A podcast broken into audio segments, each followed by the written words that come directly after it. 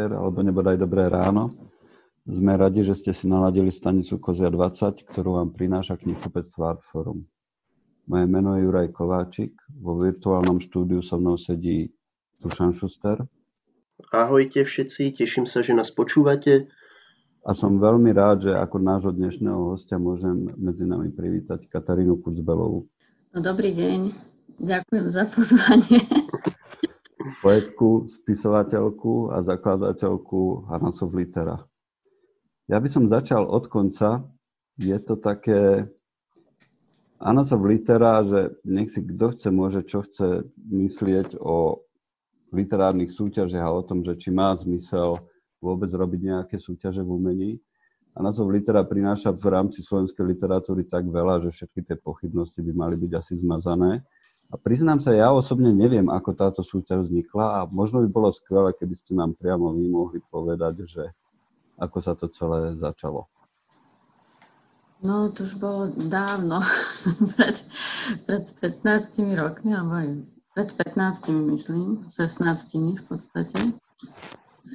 No tak tam bol na začiatku Marek Turne a ja. A Marek Turne poznal pánov, ešte mladých mužov z Anasoftu a nakoniec po mnohých e, spoločnostiach, ktoré sme oslovili a nechceli ísť do tohoto projektu, tak e, Anasoft do toho išiel. Takže jednoducho takto boli v tom kľúčovi. To, to, to, to, bol, to, to je zaujímavé. Vy ste vtedy bola poetka a poézia není v Anasofte zahrnutá vôbec, že tá je, je to orientované iba na beletriu. Prečo tam tá poézia nie je? No, vtedy uh, sme uvažovali o tom tak, že uh, sme odhadli naše možnosti uh, a schopnosti a celý ten akože potenciál toho nášho spojenia s tým sponzorom na tej situácii situácie na Slovensku.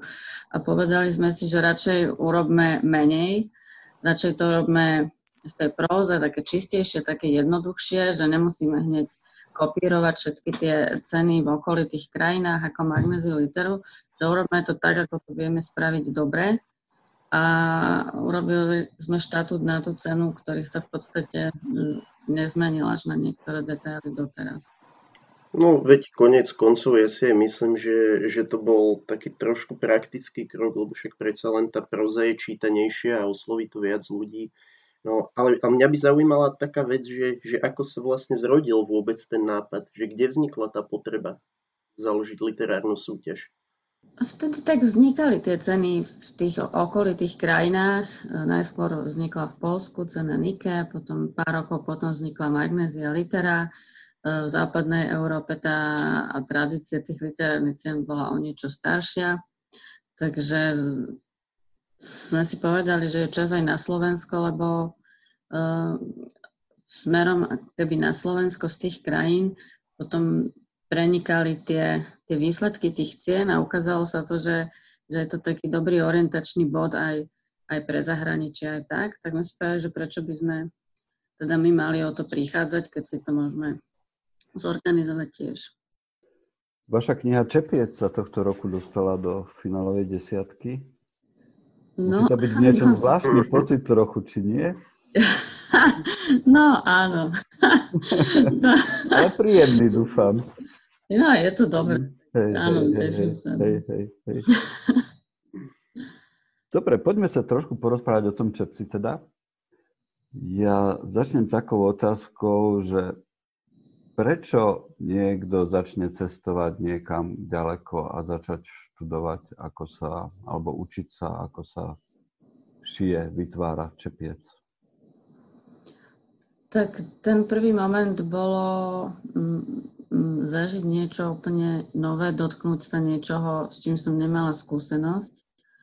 A potrebovala som sa trochu dostať z tej mojej reality, lebo bola som aj e, zaseknutá vo svojej vlastnej tvorbe, bola som v takej životnej situácii, že som jednoducho bola uh, dosť zastavená uh, po rôznych stránkach. Potrebovala som proste nejakým spôsobom vykročiť hociakým z toho von. Uh, a povedala som si, že aj robiť takéto zvláštne kroky sú lepšie ako, ako nerobiť nič. Takže keď, keď ku mne prichádzali nejaké tie impulzy, tak proste tohoto som sa chytila. A išla som týmto smerom a ukázalo sa to potom postupne ako veľmi plodné a ako veľmi prínosné, obohacujúce, takže som to postupne začala zapisovať a bola z toho kniha. Takže kniha nebola na začiatku toho plánu? Na začiatku v tej mojej situácii nemohlo byť nič. Na začiatku bolo iba proste pohyb. Dostať sa do nejakého pohybu a vykročiť. A toto je zaujímavé, čo spomínate, že, že ste to vlastne iba tak, ak tomu dobre rozumiem, spontánne začali zapisovať a vznikla z toho kniha. A ono práve okolo toho podľa mňa vzniklo veľa rôznych debat, že čo to je vlastne za žáner a takto. Ja ako knihkupec hovorím, že my máme tú knihu e, na, na strane beletrie, že v, v oddelení beletrie, kam podľa mňa aj tak trošku patrí, že nie je to podľa mňa úplne uh, reportážna literatúra, že pre mňa je akoby tá otázka, že či je vôbec podstatné tú knihu žánrovo zaraďovať, alebo že či ju vy máte nejako vo svojich očiach žánrovo zaradenú. Čo to je za prózu? No, podľa mňa vôbec nie. Ja som sa týmto vôbec neobmedzovala. A fakt som dlho o tej knihe uvažovala, takže uvidíme, čo z toho bude, že kam sa to preklopí. Že ak by sa to preklopilo do reportáže, tak bola by to reportáž ak by sa to preklopilo do úplne nejakého eš, ešte experimentálnejšieho, proste nezaradenejšieho, rozbitejšieho textu, tak by to bolo to. Uh, proste nechala som to plynúť, vôbec som, vôbec som nad tým neuvažovala, aký to bude vo výsledku žáner. Takže mm.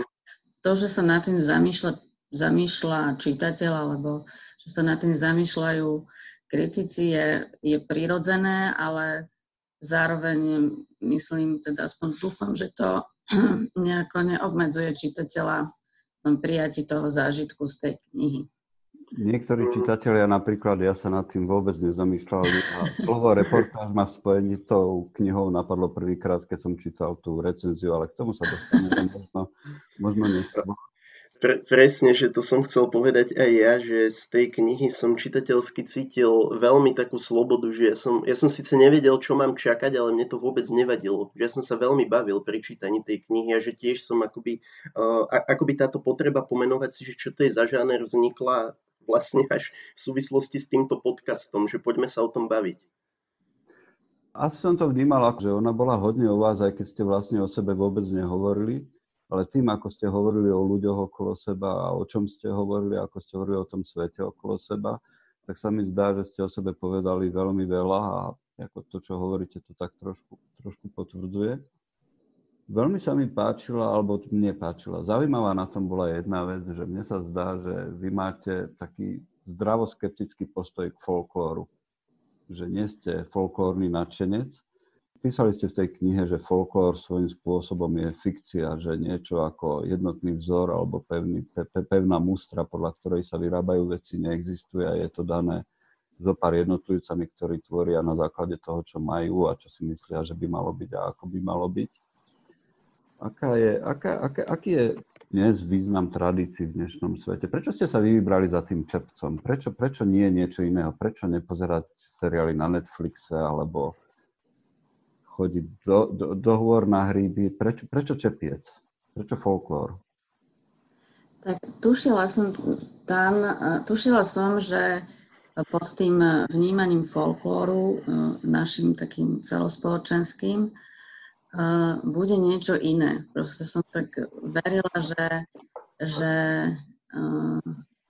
život tých ľudí, ktorí nejako autenticky sa tým zaoberajú, tých odlahlých nejakých dedinách, alebo nielen odlahlých, jednoducho ľudí, ktorí nežijú veľmi v centrách, tak tušila som, že ich vnímanie toho folklóru bude trochu iné, ako, ako ho dostávame ako ho dostávame dnes uh, z médií, pretože už folklór je nesmierne medializovaný, to proste vo všetkých vrstvách spoločnosti, od hipsterov po celebrity, Proste nájdeme to v akejkoľvek forme všade, čo je, eh, ja neviem, je to podľa mňa také slovenské špecifikum, že, že sa tomuto dáva taký, taký priestor.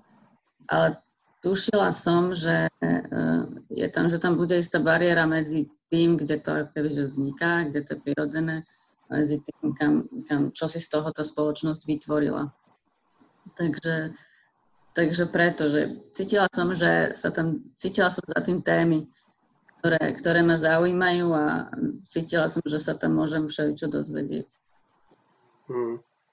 Mne napadla taká vec, ja som totiž nedávno v rámci školy riešil akoby slovenské filmy, ktoré vychádzajú z literárnych adaptácií a pracujú s takou folklórnou tematikou a ja som vždy bol voči tomu taký skeptický, hej, že dajme tomu, že videl som Grečnerovho draka, drak sa vracia a že, a že v pohode, tam ide o to, že je to príbeh, ktorý funguje ako určitá metafora, ale videl som napríklad nejaké ťapákové filmy a to je hrôzostrašné, lebo jemu proste ide iba o o to, aby sa tam objavil folklór a tam sa, tam sa proste nič nedeje. Scenaristicky je to príšerné, režine je to dosť rozpačité a, a, a navyše sa dá zistiť, že, že ten folklór je poskladaný z takých rôznych kúskov, hej, že Valaška je z tejto oblasti, heroj je z tejto, že aký to má potom význam akoby nejaký etnografický a, a teda moja možno hlavná otázka je, že, že prečo napriek tomu, že ten folklór je taká fikcia, že prečo to podľa vás ľudia stále majú radi.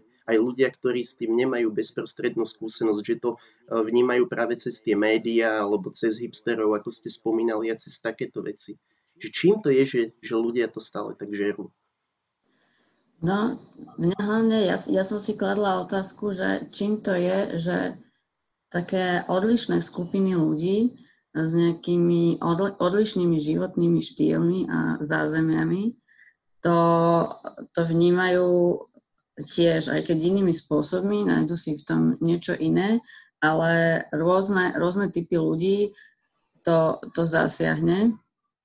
Uh, asi, asi, asi nenájdeme jednu vec, že prečo. Asi proste možno mám pocit, že že ten folk, folklór má toľko vrstiev, že si tam proste každý niečo nájde. Že dá sa to, ten, kto si to chce použiť na politické účely, tak si tam nájde proste niečo, chce proste urobiť z toho peknú dizajnovú knižku, aha, tak si tam niečo nájde. ten, ten, kto proste eh, sa chce vyjuchať na zabavičke, tak si tam niečo nájde.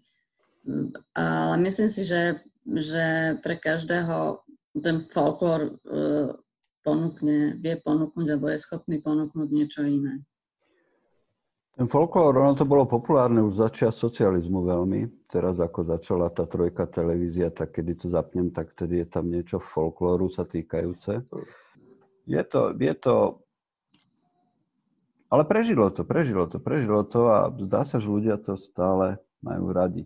Tam je, tam je taká vec, že úplne z druhej strany, keď sa na to skúsime pozrieť, ja nie som fanúšik folklóru, nie som fanúšik tradícií a vlastne ani neviem, že či chcem o sebe hovoriť, že som Slovák, alebo že čo, čo, čo vlastne som. Ale teraz nastala taká zvláštna situácia, lebo ešte začiatkom roka som bol v Terste, som dostal taký pekný darček, že chod na týždeň do Terstu písať knižku, čo je úplne skvelé. A tam som prechádzal, prechádzal cez 3-4 hranice, ani som nevedel, že tam tie hranice sú. A teraz v piatok 13. som musel ísť do Viedne zobrať syna, lebo on sa vracal z Dublinu a zatvorili Bratislavské letisko, tak som išiel do Viedne a dobre, že som išiel, lebo potom v pondelok zatvorili letisko v Dubline a už by sa nevrátil.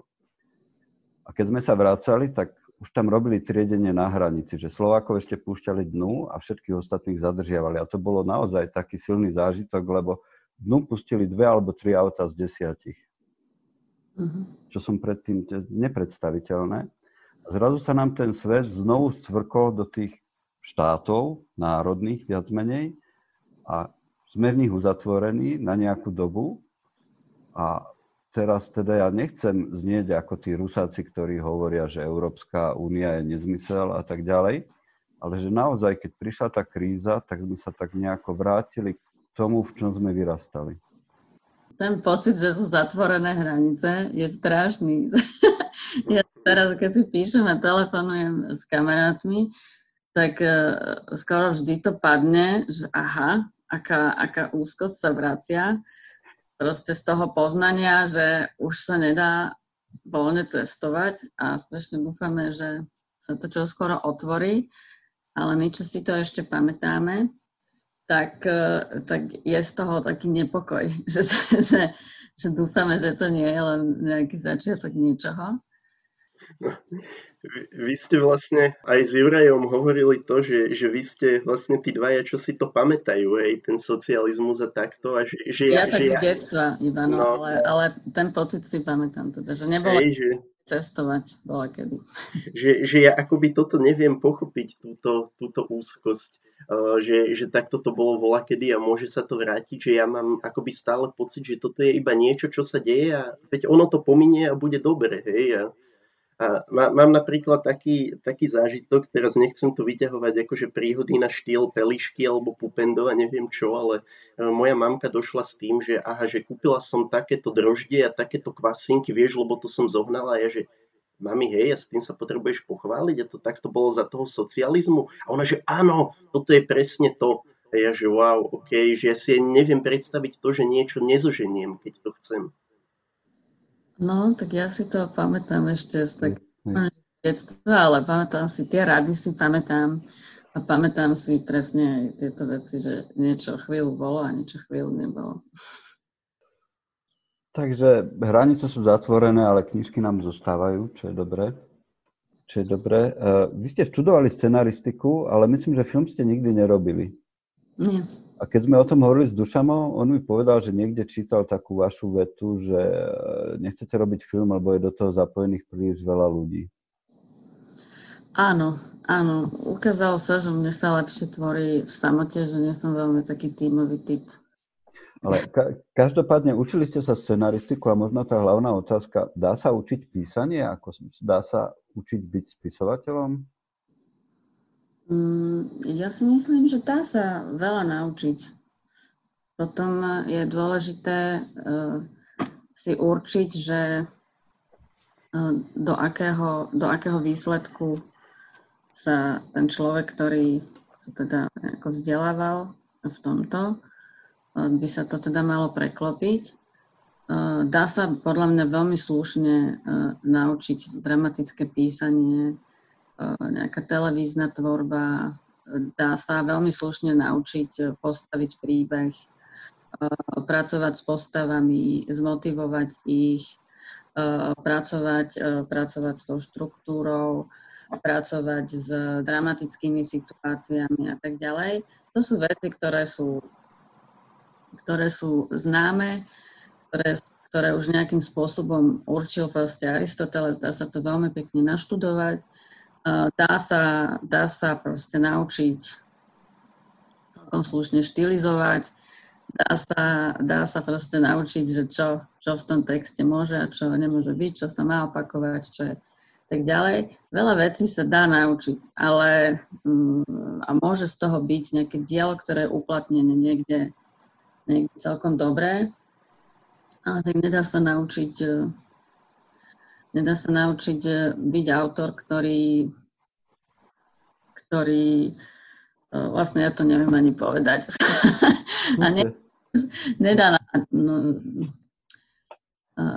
ale, do, ale niečo nad tým, už proste na to treba na jednej strane aj trochu šťastia, aj trochu nejakej životnej situácie možno. Je tam proste aj kopu iných faktorov, aby z toho bola kniha, ktorá v danom momente osloví nejakú potrebnú skupinu ľudí. No, po, podľa mňa podľa mňa práve, že dobre pomenovali, pomenovali keď radi neviete pomenovať. Menovať. Ono, táto ono, konfrontácia je bizarná v tom, že ja teraz tiež dokončujem scenári, scenári na VŠMU a, a presne my sa o tom s Jurajom občas bavíme. A ja presne hovorím, že áno, že veci sa dajú naučiť, že presne toto, ako budovať nejaký charakterový obľúb, ako proste budovať obráz a takto a bla bla, ale že presne, že na tom je niečo také vyššie, že to, je sám ten človek, čo on chce robiť. A, a, a ja som sa chcel ja som sa na tú, na tú, napríklad na tú televíziu tvorbu a to, že vy ste sa nikdy nevenovali filmu, lebo ja som, lebo ja som ste tiež teraz v takej patovej situácii, ja by som to na jednej strane rád robil ten film, ja som zistil, ja dokážem robiť tú filmovú robotu, ale ísť robiť do telky, to je pre mňa, pre mňa taký kompromis, že, že, no sorry, ale nie, že ja chcem písať veci, ktorých vidím nejaký zmysel. No a mňa, mňa, mňa, tak prekvapilo, keď som si potom prečítal, že vy ste istý čas robili v nejakej PR agentúre a robili ste, ak to teda dobre chápem, aj copywriterku. Mm-hmm, toto, robila som v reklame. No a toto, že tak ako tá televízia, to televízne písanie, ak to chápem správne, že by vás teda pripravovalo o nejakú slobodu, takisto to vnímam ja, tak ten copywriting nebol podobný v niečom? Že vás to pripravilo? Bol.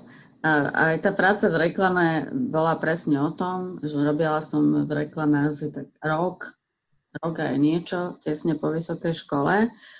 A bol to, bol to teda, bola to dosť e, závažná skúsenosť, e, pretože rovnako ako tá televízna tvorba, aj tá reklamná tvorba e, má takú, takú negatívnu vlastnosť, že že je to kreatívna činnosť a je to kreatívna činnosť, ktorú sa ale nevenujete na, ktorú nevenujete, nesmerujete smerom k témam, ktoré potrebujete rozvíjať, ktoré mm-hmm. vás, ale zároveň je tá kreatívna myseľ proste zapnutá, je neustále zapojená a tvoríte aj keď nepracujete, tvoríte aj keď zaspávate.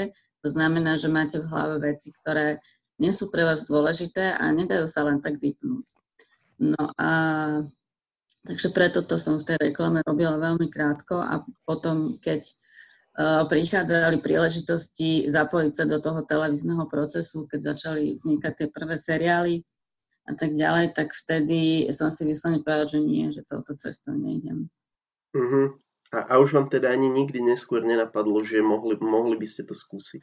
Nie, nie, to bola už uzavretá kapitola, že do tej reklamy som išla po škole, lebo som potrebovala nejako, nejako žiť, potrebovala som si nájsť uh-huh. prácu. Vtedy bolo úplne fajn mať aj túto skúsenosť, spoznať, o čom to je a, a potom som sa teda vybrala úplne inou cestou.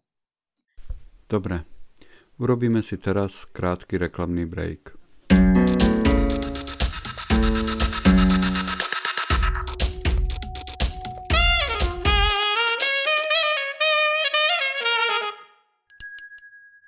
Skúška, Lida, Predajca, Moskvič. Tieto a ďalších 7 poviedok s autobiografickými črtami nájdete v novej zbierke od Olega Sencova. Kniha vychádza v edícii Klad, zameranej na poklady súčasnej zahraničnej belektrie. Oleg Sencov, marketér. Nájdete ho na e-shope Artforum a v dobrých kníhkupectvách. Čepiec sa končí takou peknou vetou. Čepiec nebudem nosiť a knihu nebudem čítať. Aký má zmysel písanie kníh dnes, ešte keď už toľko dobrých kníh je na svete? tak e, ak je jedna vec, aký má zmysel to písanie pre toho autora. A druhá vec je, že aký má zmysel zahlcovať tú knižnú produkciu ešte ďalšími, ďalšími príbehmi. No tak začnem tým prvým tak uh, úplne egoisticky mne sa lepšie žije, keď píšem a keď uh, si cieľene vytvorím ten taký čas tvorení, uh, si nejako viac analyzovať to, čo si potrebujem prebrať, to, čo žijem a tak. Uh, proste to písanie je na to úplne, že skvelá metóda. Uh, potom je druhá vec to podať tomu čitateľovi tak, aby to nejaký taký podobný efekt malo aj na neho, aby on tiež si nejako sprostredkovane takýmto podobným procesom prešiel. Uh, no a um, tých kníh naozaj vychádza obrovské množstvo. Uh, ale tak uh, keď sa možno, ako sme sa pred chvíľou rozprávali, táto situácia zastaví, tak sa zase na chvíľu zastaví. Proste to, čo myslím si, čo ten trh, čo to prostredie, čo tá komunita prirodzene pustí a vyjde, tak e, nech tam je. A nestiažujme sa, že je toho veľa, lebo proste je to veľa, lebo to prostredie umožnilo takéto množstvo uh, autorov diela kníh. A teraz zase asi možno príde situácia, keď, keď sa to trochu prirodzene okreše a bude to proste tak. No. Dušan? No, že čo som ja chcel povedať, ak teda ostaneme pri tom čepci, uh, vy ste vraveli, Katarína, že na jednej strane je to akoby to čisto, čisto také svojské vlastné, že potrebujem rozobrať nejakú tému. A toto je v tom čepci podľa mňa cítiť. A my sme sa s Jurajom tak o tom rozprávali, že my tam akoby cítime tému nejakého ženského údelu, že možno až taký jemný presah do feminizmu. A Juraj, poprosil by som ťa, že ty to možno lepšie pomenuješ, toto celé. Ilka ženský údel, že, že, že to bola jedna z vecí, čo mi tam najviac vyskočila ako, ako taká, taká veľká téma. A tu mám ďalšiu poznámku, že je to takým iným spôsobom feministická kniha vlastne. A zase, no. nakoľko je to autobiografické? Keď sa, nakoľko sa to týka tento ženský, alebo nakoľko je to tá výpoveď o tom, čím ste prešli vy? O mojom ženskom údeli? tak asi nejaký je tiež, predpokladám keď niekto začne ako poetka a potom sa dostane do reklamnej agentúry, tá, tá, tá, tá realita ho dotlačí do niečoho, čo možno nechcel robiť, keď mal 18, 20, 25. Je svet v tomto spravodlivejší, ako bol v čase Ilky, alebo je to plus minus stále to isté? Tak je našťastie spravodlivejší. Tie uh, slabšie skupiny ľudí majú viacej možností, majú väčšie šance. Ale stále platí to, že tí najslabší alebo tí znevýhodnení ostávajú znevýhodnenými a nie, nie až do takej miery, ako to bolo v minulosti.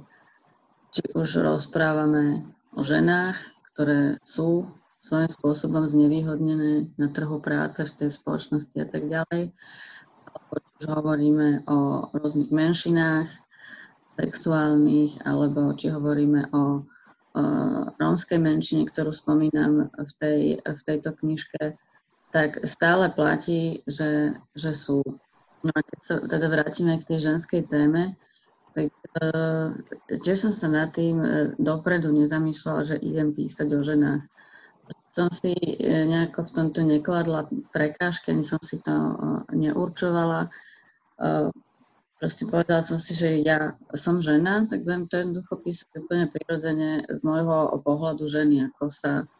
Preto som si aj vybrala tú hrdinku ženskú, pretože ju dokážem zavnímať, pretože ja som tiež žena, takže viem tomu rozumieť a jednoducho budem rozprávať toto, že prečo by som sa mala nejako hrať na niečo iné. Je to proste úplne prirodzené. A mm, tak, tak, e, tak je úplne prirodzené, že tieto témy tam trochu tam vyčnievajú a som aj rada, som aj rada, že to ľudia tak vnímajú. Hmm. No, to, to je zaujímavé na tom práve, že píšete ako žena, pretože ste sama žena. Ja som napríklad občas narazil také veci, že chcel som písať ženskú postavu, alebo máme v jednom príbehu s kamoškou ženskú hrdinku a ja, ja sa zastavujem na tom, že, že wow, ale že ja neviem, ako by rozmýšľala tá žena v tejto situácii, alebo že čo by tu pre, pre ňu znamenalo, že musím si nechať naozaj vysvetliť Pritom ja by som to rád písal a ja teda otvorene bez problému poviem, že, že ja som za feminizmus a podľa mňa ženy sú naozaj na tom v mnohom horšie ako muži a zaslúžili by si viac pozornosti, lenže že je to ťažké, ak má chlap písať zo ženskej perspektívy. No. Ale, ale teda je podľa mňa dosť kníh, uh, aj feministických na, na trhu a že otvára sa tá téma aj v tej slovenskej literatúre. Konec koncov naposledy sme spomínali Janu Bodnárovú a jej knižku Koža, ktorá je tiež v tej finálovej desiatke Anasoftu. Ako to vy vidíte túto tému feminizmu v literatúre? Že je to podľa vás dosť otvorené alebo vytvára to nejaký dialog aj s tým mužským publikom? Tak mňa hlavne strašne vadí, že sa vôbec o tom ešte bavíme. že, že píšu ženy a no. muži. Že, že mne to príde mm, podľa mňa by to už nemala byť téma, že aj ženy píšu, alebo že ženy otvárajú nejaké témy, povedzme, feminizmu, proste je to, ja tomu nerozumiem, je to úplne normálne, proste, že keby to nejako bolo, ako keby to ženské písanie bolo nejako tematicky obmedzené, no, no nie je. Proste je to úplne jedno. Mm. Úplne jedno. Boli sme v minulosti zvyknutí, že ženy sa nerealizovali v rôznych profesiách, tak teraz sa realizujú a, realizujú sa aj ako spisovateľky a úplne prirodzene majú a úplne prirodzene píšu z pohľadu ženy. To neznamená, že majú menej tém. Jednoducho píšu z inej perspektívy. No veď, veď vďaka Bohu, že to tak je. Samozrejme, ja by som tiež chcel, aby tento dialog už ani nebol potrebný, hej, lebo uh, ženy sú rovnako dobré uh, autorky a toto všetko, no len akoby práve, práve to ma zaujímalo, že či tam cítite toto, že, že stále to ľudia vnímajú ako že to je feminizmus a že riešime ženy, no tak, tak vlastne som dostal odpoveď, že cítite to že by som bol tiež rád, keby sme sa dostali do stavu, že už neriešim, či čítam knižku od muža alebo od ženy, alebo pozerám film od režisérky alebo režiséra. Že zatiaľ to je taká trošku malá utopia, no, že ešte to asi pár rokov potrvá. Ale tak ja som strašne rada, ako sa to mení. Napríklad vo filme to strašne vidno. Presne, presne. Keď ja som uh, študovala, tak, uh, tak si pamätám, že v tom ročníku plus minus, v ktorom som bola ja na katedre kamery, bola jedna kameramanka a tá už potom kameru nerobila a celkovo sa to tak bralo, že to ako je niečo veľmi že nie celkom štandardné, že tam to dievča študuje kameru. A dnes už máme proste úspešné kameramanky, ktoré robia jeden hraný film za druhou. Proste máme e, režisérky, ktoré s týmito, s týmito e, s týmito kameramankami robia, máme veľmi úspešné strihačky, proste tiež nebolo až také bežné, takže, takže veľmi, sa to, veľmi sa to mení. Mm. Ako keby, tak mám pocit, že s nástupom takej, že moje a ešte trochu mladšej generácie sa to začalo veľmi tak lámať. No, no. A, a ja teda verím, on to bude znieť ako také klišé, hej, ale verím, že sme na dobrej ceste a že čo skoro teda tá tá utopická predstava bude naozaj sná. Ja za seba poviem iba toľko k tomu, je to naozaj zvláštna skúsenosť, keď človek skúsi písať zo ženského pohľadu ženskú postavu. Je to svojím spôsobom trúfalé a možno je to dobré v tom, že celkovo prečo ja možno rád píšem je to, že rozmýšľam viac o svojich postavách ako o sebe a v tomto je to taký veľký, veľký, veľký dúfam prínos nielen pre mňa snáď. Ak by sme sa posunuli možno k ďalšej téme, tu mám zase označenú iba takým heslom, že hm, cigán versus Róm. Slova sú veľmi dôležité. Oni vytvárajú nejaké kategórie, cez ktoré vnímame svet.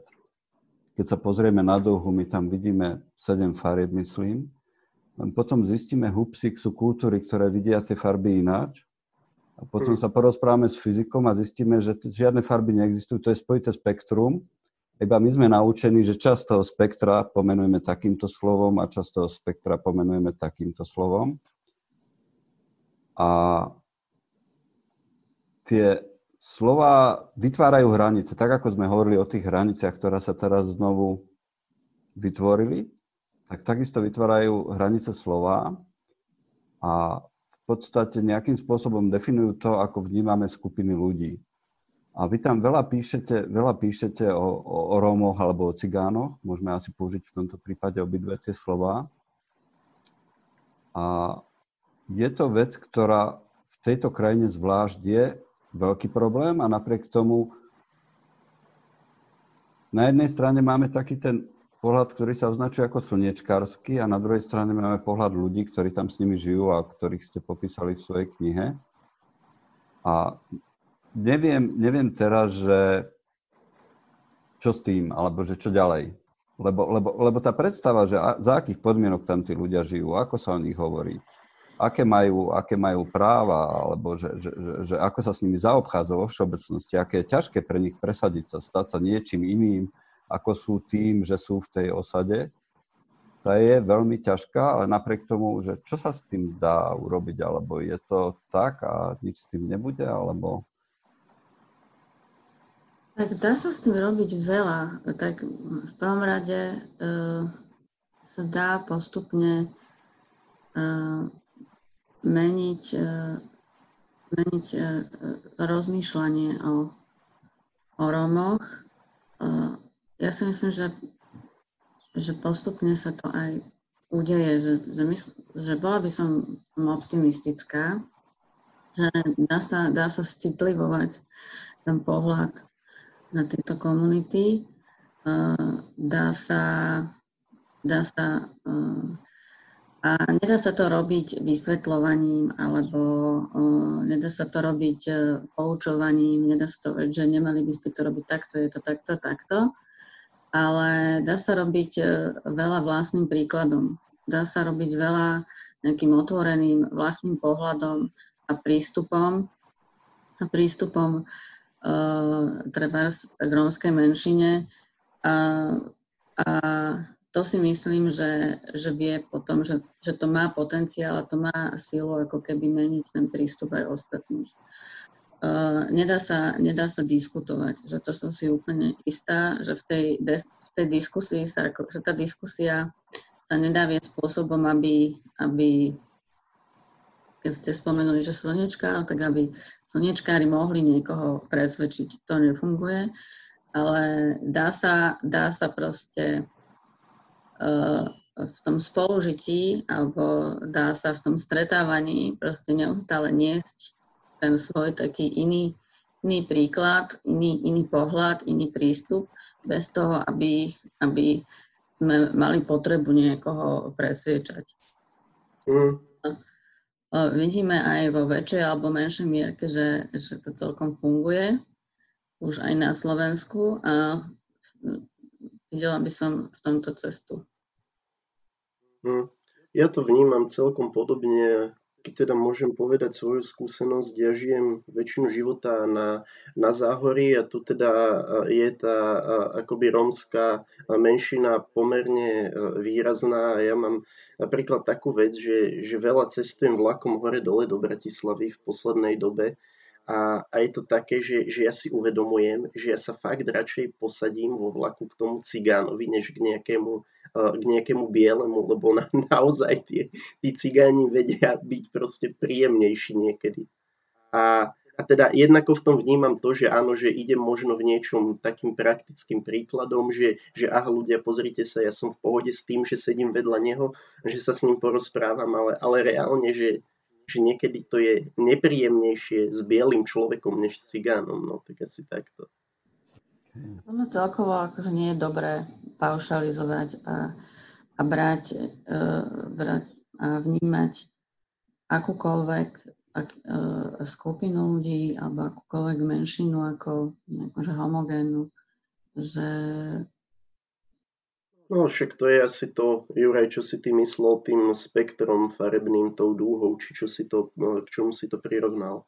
Tak si to myslel, nie? Áno, áno, áno. áno, áno.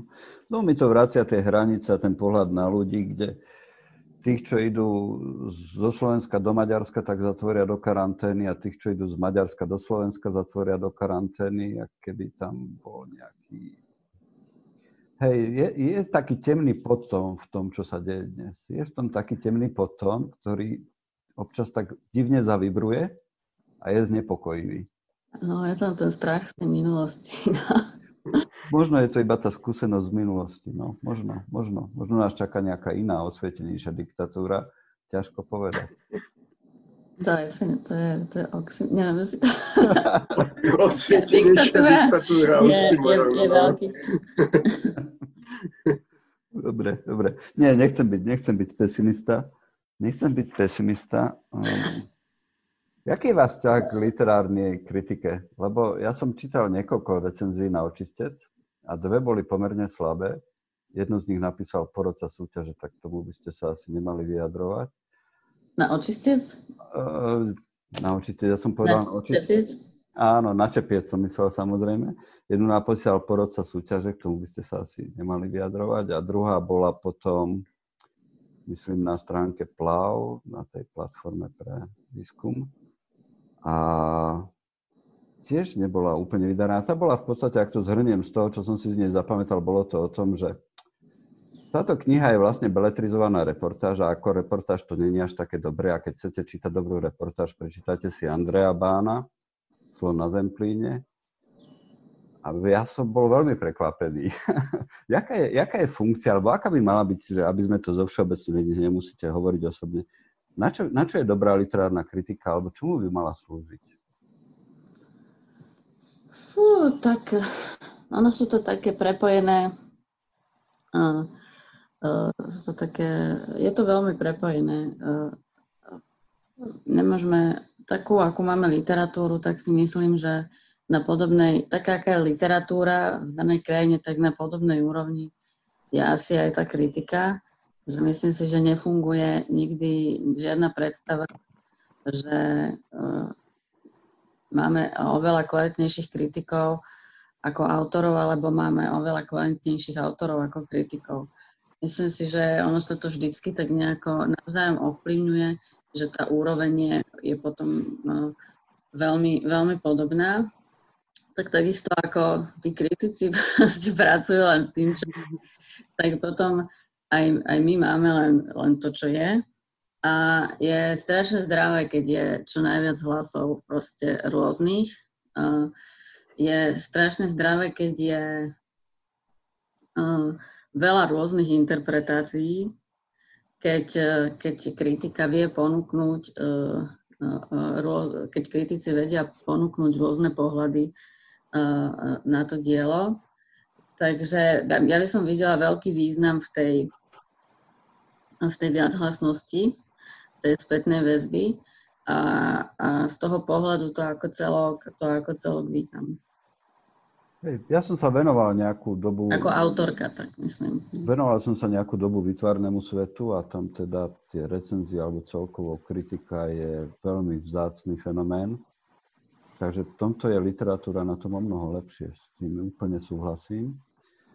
A ešte možno k tejto téme jedna otázka, že môže byť literárna kritika postavená na vede alebo má byť viac postavená na individualite, na tom, že ten človek ktorý ju robí, veľa načítal, veľa toho pozná, veľa o veciach rozmýšľal, má svoj názor, má svoj rebrík a je to viac menej rovnako individuálna vec, ako je písanie, alebo je to naozaj akademická záležitosť, kde sa dajú stanoviť nejaké merateľné alebo aké ukazovatele, ktoré by hovorili, toto je dobré a toto je zlé. Je to veda, alebo je to obdobne tvorba ako písanie samotné? No, pre, presne toto by som sa spýtal ja. Hej. Uh, aj, aj uh, to subjektívne, tá nejaká osobná skúsenosť s tou knihou, alebo s, tou, s tým autorom, alebo s tým prostredím, uh, v, v akom ten autor pôsobí a, a podobné faktory, hrá istú úlohu aj u kritika, že je to tam vždy. Musím povedať, že kým som nerobila literárny kvocient, keď som nerobila dramaturgiu v literárnom kvociente, tak som si myslela, že, že tá miera toho subjektívneho je, je trochu menšia. A po tých dvoch a dvoch a pol rokoch, keď som teda videla každú jednu tú diskusiu tých e, štyroch rôznych. Kritikov a odborníkov na rôzne knihy, sa mi, sa mi to trochu posunulo a zistila som, že to subjektívne tam hrá oveľa väčšiu ako keby úlohu. Ale aj to je asi, asi prirodzené. Uh, a, takže, ale ako keby aj, aj tie kritiky majú rôzne úrovne, že neviem, ako, ako máte skúsenosť vy, ale hlavne z mojich predchádzajúcich kníh, a to hovorím teda o poezii, som, som, mám takú skúsenosť, že uh, tie kritiky sa navzájom recyklujú.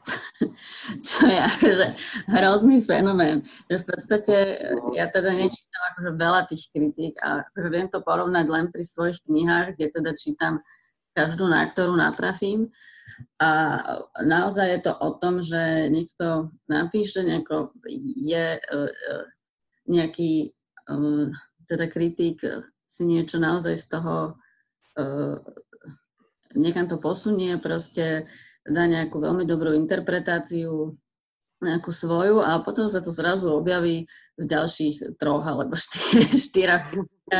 Proste akože dejú sa také tie, tie kompiláty. Čiže akože chcem povedať, že málo autorov, ktorí do toho prinesú, prinesú niečo nové, ktoré, si to, ktoré to, ktorí to vedia kvalitne zinterpretovať, posúdiť a potom je strašne veľa autorov, ktorí proste nejako iba recyklujú a kopírujú. Mm. Chcela by som bez toho, že sú aj kritiky, ktoré majú väčšiu a menšiu úroveň, bez toho, či proste dané dielo hodnotia pozitívne alebo negatívne, lebo naozaj som narazila aj na slabé, na slabé, hoci veľmi priaznivé kritiky, ale som videla, že sú úplne odvodené od iných textov. Čo čítate tieto dni? Chcem povedať, že iba tak akože na úvod k tomuto, že strašne ma prekvapuje taký ten pocit, alebo taký ten všeobecný názor, ktorý prevládza, že všetci ľudia teraz v tejto karanténe majú strašne veľa času. Že je to taký, mám pocit, že to, že to súvisí s, tým, s takým trendom, že uh, je to totiž to situácia mladých ľudí možno, alebo uh-huh, ktorí nemajú deti alebo nemajú rodiny. A tak tí možno majú strašne veľa času, tak to súvisí s takým tým trendom, že tá kultúra, ktorú žijú mladí ľudia, tak o tej sa nejako viacej píše a tak ďalej. Ale sme tu, že aj my starší máme z objektívnych životných dôvodov trochu iné životné štýly. A my fakt doma máme, mám pocit teraz, že menej času ešte ako predtým, lebo nie je to vôbec randa mať celý deň doma dieťa, ktoré navyše s ktorým sa nedá často chodiť von lebo však ne, nemôžeme až tak chodiť von, len tak jemne sa nadýchať a trošku nachytať vitamín D, také, také je odporúčanie.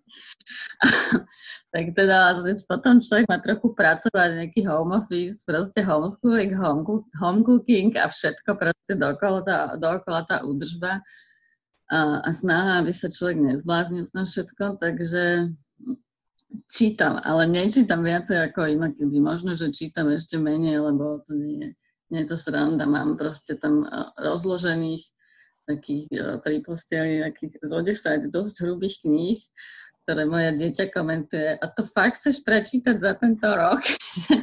to neverím, že to zvládneš.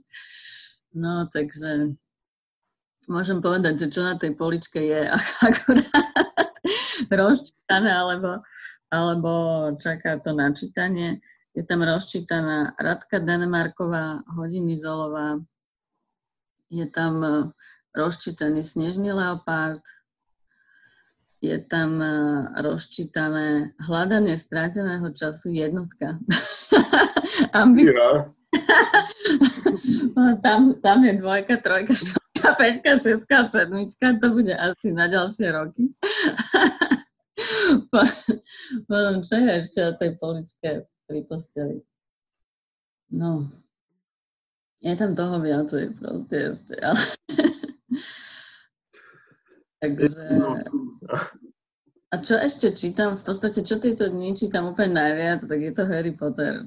Mhm. čítam cere. Takže tam sme pri trojke, tam, tam postupujeme rýchlejšie ako pri tom Prustovi. Ja by som skúsil nadviazať na to, čo ste vraveli o tom voľnom čase v tej karanténe. Uh, hej, že, že ja súhlasím s tým, že ono toto vytvárajú tí mladí, aj že, aj že ten internet majú trošku viac v rukách tí mladí, ktorí fakt, že teraz majú voľno. A, a, a ja to vnímam, že ja mám na jednej strane uh, viac voľna ako inokedy, ale na druhej strane robím teraz nejaké veci, nejaké písačky, ktoré som predtým nestíhal. Čiže paradoxne práve preto, aj keď mám voľno, čítam oveľa menej ako inokedy, lebo ja mám hento prečítané, to som napísal toto a mne už sa nechce kúkať na písmenka. Ale, ale čítam teda, môžem, môžem povedať čo? Keď ste spomínali toho Harryho Pottera, ja teraz e, čítam tiež takú, takú v podstate teenage sci-fi fantasy, volá sa to Nimbus a je to druhý diel uh, uh, takej ságy, prvá sa volá Smrtka Napísal to taký Američan uh, menom Neil Schusterman. Uh, takže tiež mi robí teraz uh, uh, dobre takáto ľahšia literatúra. literatúra. A asociácia je, že Nimbus? áno, áno, presne. Som teraz strašne zorientovaná. Máme Vid, vidím, že si rozumiem. Harry Potter kníh, quiz a tak ďalej. Keď ste... toto, ja, toto ja robím s deckami v táboroch. Harry Potter quiz. Tak to máme teraz denne, no. Keď ste, keď ste spomenuli toho eh, Harryho Pottera, delíte pre seba knihy na vysokú literatúru a potom také tie popkultúru, alebo ako by sme to označili? Mm. Ako čitateľ? Asi áno. Asi áno. Lebo sú knihy, ktoré naozaj uh, sú náročnejšie na sledovanie a sú knihy, ktoré sa naozaj čítajú jednoduchšie. Ani ja nie som teda v stave, že hoci kedy čítať teda to hľadanie stratená často sledovať tie vety alebo neviem, sledovať uh, Zabaldové vety alebo Grasky. Mm. Proste je to ako keby naozaj treba trošku byť pri tom menej unavený. A zase sú knihy, ktoré sa dajú čítať aj keď človek je viac unavený. Hej. A čítanie je pre vás únikom často, alebo skoro vždy, alebo nikdy? No ja mám aj ešte ďalší únik a to sú filmy. Ja veľmi veľa pozerám aj filmy. Uh, v podstate ešte to pozeranie filmov je pre mňa väčším relaxom ako čítanie kníh, lebo um, pri tých filmoch už tak neuvažujem tak, uh, už, filmy už nepozerám tak štúdijne, ako čo je vždycky taký ten, uh, tá rovina pri čítaní kníh, že si proste, že sa vrátim k tej vete, alebo že proste, že uh, neanalizujem si to už toľko, hoci, hoci teda nepozerám seriály, tiež pozerám filmy, ktoré sa snažím teda dobiehať, že dobré filmy, na ktoré nestíham chodiť do kina a tak ďalej, ale nepozerám ich už tak, že toho hľadiska, jak to dobre urobili a tak ďalej, že už to tak vlastne viacej púšťam. No, ja sa bohužiaľ neviem od tohto stále odosobniť a analizujem. Čo ste videli, aké filmy v poslednej dobe? Videla som napríklad jeden skvelý taký švédsky, sa to volá, že muž menom Ove, alebo také niečo. Áno, to je super film. Super film, výborná postava, skvelé napísaný. Potom som videla uh, musím si spomenúť, posledný som pozerala, taký film sa volal, že 45, britský film, po takom staršom manželskom páre, a mu, mužovi, ktorý, ide, ktorý má oslavu svojho výročia, 45. a mužovi príde taký list, že našli jeho bývalú partnerku spred 45 rokov, ktorá sa ktorá zomrela v horách a že je tam že zamrznutá. že, si by bola keby rozmraziteľná, minimálne by ju mohol vidieť, teda ako vtedy asi vyzerala. A to nejako zasiahne do toho vzťahu už dôchodcovského. Potom som videla, že strašne dobrý film, musím si spomenúť, uh, taký francúzsky, z francúzského predmestia. Uh, no, Strašne mi vypadáva. Ale veľmi veľa dobrých som Ja stále čítam Janu Bodnárovú kožu, čo stále hovorí o tom, že ako rýchlo čítam, lebo to bola knižka, ktorú som stihol hodiť do tašky, keď som išiel na to letisko pre syna. A je to veľmi, veľmi dobré v tom, že to spája dve veci, ktorú mám rád, že dobrú literatúru a je tam aj to vytvárne umenie, že tie dva moje svety sú v tom nejakým spôsobom zahrnuté a veľmi sa mi páči hlavná postava K.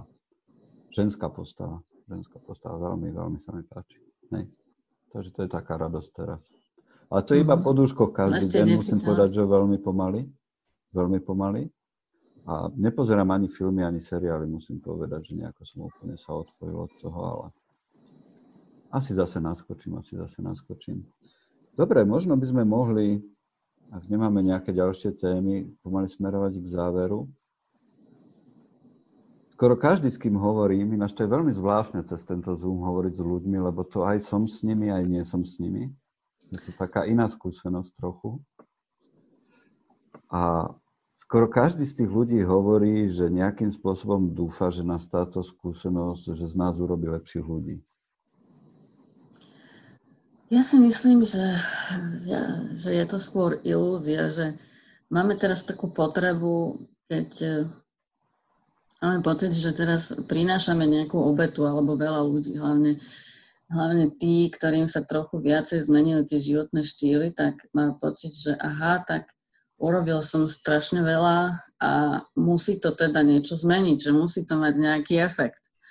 Že myslím si, že z tohoto pnutia keby vzniká, vznikajú tie myšlienky, že niečo sa musí zmeniť k lepšiemu. Ja si myslím, že nemusí. že tu si to vyžerieme. Niekto viac, niekto menej a, a nemusí. Môže sa to rovnako zmeniť aj k niečomu horšiemu. Hej.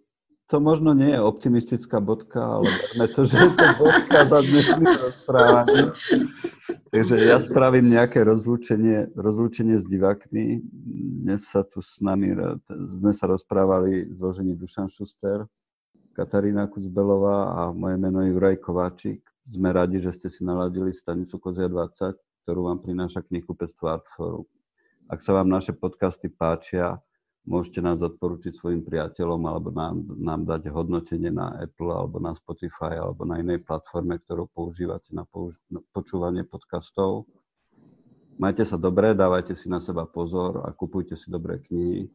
Nájdete ich na stránke www.artforum.sk.